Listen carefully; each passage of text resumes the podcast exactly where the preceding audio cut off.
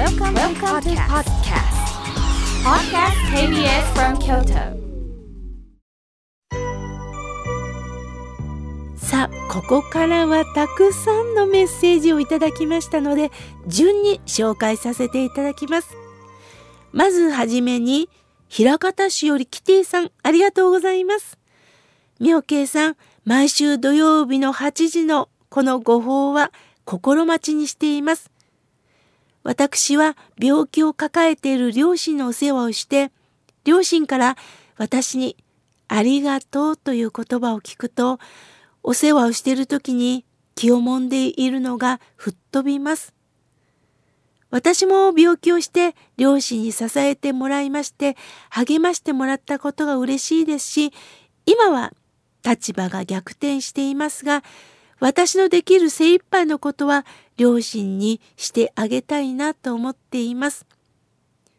両親には病気は抱えながらも長生きしてほしいなと思っています。ほんとそうですね。今日のテーマにぴったりですよね。私たちは生老病死、老いること、病気になることは決して免れることはできないんです。一歳一歳年を重ねてます。ですから、老いること、病をと向き合いながら一生懸命に向き合うということです。妙慶さん、おはようございます。最近自分自身のことが悪くはないかなと思ってきている私がいます。障害を抱えた息子は今年中学2年生、思春期、満喫中です。たくさんの方々に支えてもらいながら親として影日向になり見守ったり話し合ったり子育てライフです。私は2年前に子宮を摘出し、更年期の投薬治療をしています。時々体の変調はあるものの、まあまあ快適に過ごしています。これは性格がのんきだからでしょうか？悩みも作ることをなるべくやめました。こうして妙慶さんのラジオからパワーをいただいております。めぐりん。めぐりんさん、ありがとうございます。まあいいかな。この感覚ってとっても大切なんですよね。どうしても最初は障害を抱えた息子さんを受け入れられなかったでしょう。でも思春期満喫中っていう言葉が素晴らしいですね。本当の中学生らしい本音を全開してるっていうことなんですよね。それを親として見守ってる。そしてめぐりんさんも大きな病気をなさってホルモンのバランスを崩してしまいがちですよね。辛いこともあると思います。でもまあまあ快適に過ごしてます。私の性格がのんきだからでしょうか。これ大きいんですよ。のんきってね、すごくいいんです。ついね、これだからあれだからっていろいろとこう深く考えすぎてしまうと、かえって体に負担をかけてしまいます。まあまあいいか、この感覚でもって、どうかめぐりんさん、これから生きていきましょう。ありがとうございます。さあ、続いての方です。三毛猫さん、ありがとうございます。妙慶さん、毎週土曜日8時、楽しみに聞いています。以前番組で、駅弁の日が栃木県とおっしゃってましたね。駅弁の日のルーツが栃木県とは知りませんでした。いやー、私栃木県なんですとのことです。そうですか。栃木県からメールをくださったんですね。ありがとうございます。そういうルーツが分かったら、なんだか栃木のお米とか梅とかいろんなものをなんか大切に食べたくなりますよね。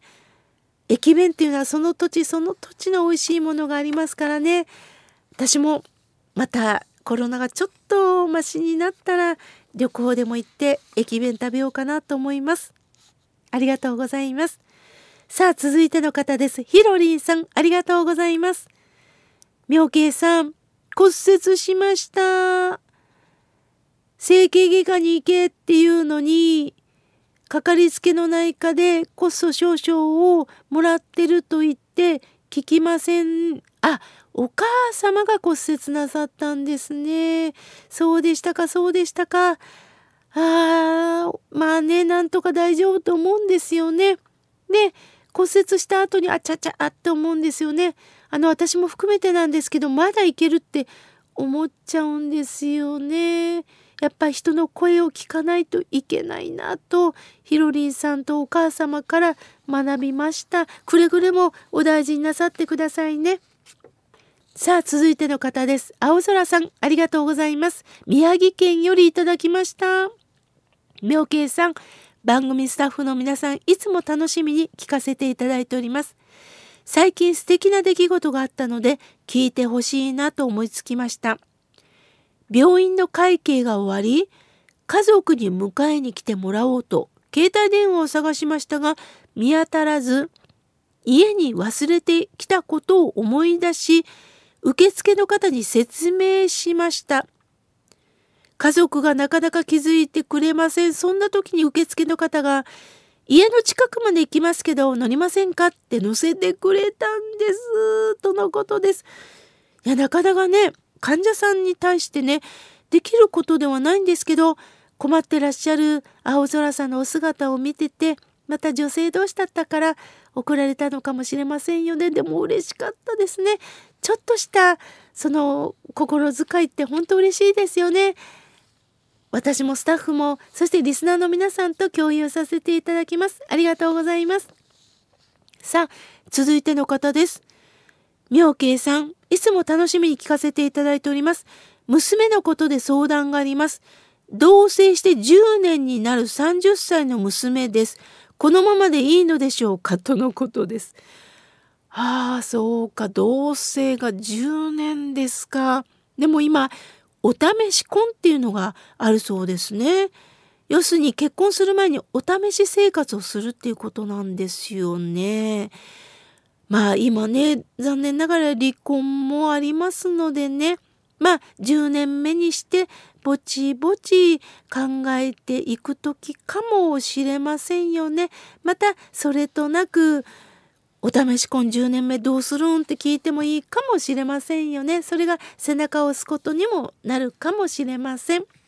さあ、続いての方です。有馬さん、ありがとうございます。いつも妙慶さんの日替わり法話も拝読しています。妙慶さんのぶっちゃけ話が面白いですとのことです。ありがとうございます。もう本当にね、今ね、あの、親の介護をさせていただいてるんですが、あの、本当にぶっちゃけトークをしてるんで、それをまたね、日替わり法話に書かせていただいております。ありがとうございます。さあ、続いての方です。今日だけ匿名希望さん、ありがとうございます。年に2回会う昔バイトをしていた女友達ですが、毎回車で迎えに来てくれますが、いつもありがとうと何かお菓子を買って渡し、自宅近くまで送ってくれますが、何も持っていかないときは、自宅から300メートル離れたところで、ここでいいと降ろされます。そういう関係って友達って言えるんでしょうかとのことです。あらららららら。わかりやすい方ですね。あの、お菓子持ってきたら家の近くまで送ってくれて、手ぶらの時には300メートル離れたところで降ろされるということなんですね。わかりやすい方ですね。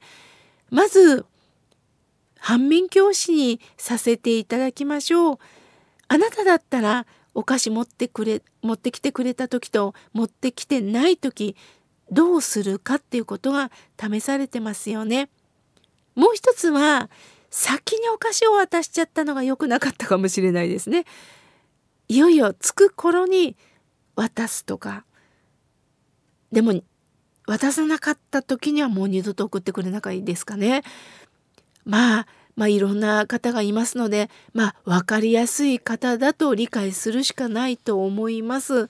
今日だけ匿名希望さん、ありがとうございます。さあ、続いての方です。舞鶴の竹とんぼさん、ありがとうございます。近くに住む孫息子小学校5年生が夏休みに入ったので、じいちゃん、朝のラジオ体操に一緒に行こうよと誘ってくれたので、朝の7時から老眼なので、少し大きめの自分で作ったラジオ体操カードを持って、1週間孫息子と言っています。ラジオ体操が終われば、すがすがしい気持ちになり、中学生のお兄さんに印鑑をしてもらい帰るのですが、孫息子と一緒に行ける楽しみと嬉しさをありがたく思っております。妙慶さん、ラジオ体操の思い出を教えてくださいとのことです。あの、私は正直言って、ラジオ体操に行くのが嫌で嫌で仕方ありませんでした。あの、お寺のすぐ近くに小学校があったんですね。もうラジオ体操が始まる音楽が聞こえるんですが、その頃目をこすってなかなか起きれないんです。終わる頃直前に行って反抗だけもらっていました。今思えばもったいないことしたと思います。ラジオ体操ってもう全身を使って体の隅々使うんですってね。もう理にかなってるそうですね。もう今思えばしとけばよかったと後悔しております。竹とんぼさん、いいですね。お孫さんとラジオ体操、反抗いっぱいになったらまた教えてくださいね。さあ、続いての方です。プチおじさんさん、ありがとうございます。妙慶さん、町内会で清掃作業があったんですが、ショックなことがありました。集会所そばに地区のシンボル的な樹齢30年超えの桜の木が茂るのですが、桜の木のそばの2軒先の方が桜の木を伐採してほしいと区長に相談しているということを知りました。落ち葉が問いに詰まる。根っこが自宅の方まで伸びてひび割れをしてるということだったそうです。桜の木に癒されてる人が多いので困ってる人もいると聞きました。どうしたらいいでしょうかとのことです。生命力強いですからね。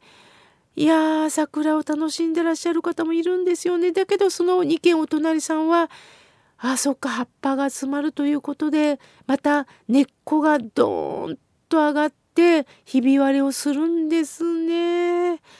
ああ、どうしたらいいんでしょうかね。これはあの、まず、あの、樹木医の方に、桜の専門家の方に、まず相談してみませんかっていうのが、私も京都の佐野東右衛門さんにお世話になってましてね、東右衛門さんに門司港の西蓮寺に桜を植えてもらったんです。桜がどんどん茂った後、葉桜になるんですが、通行人に当たるって言われたんです。クレームが来たんです。それを東右衛門さんに相談したら、通行人の方にこうおっしゃってください。避けてもらいますようによろしくお願いします。と張り紙をしたらどうですかとのことでした。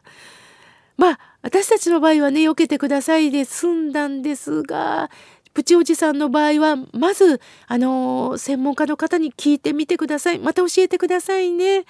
まだまだたくさんのメッセージをいただきましたが来週紹介させていただきます。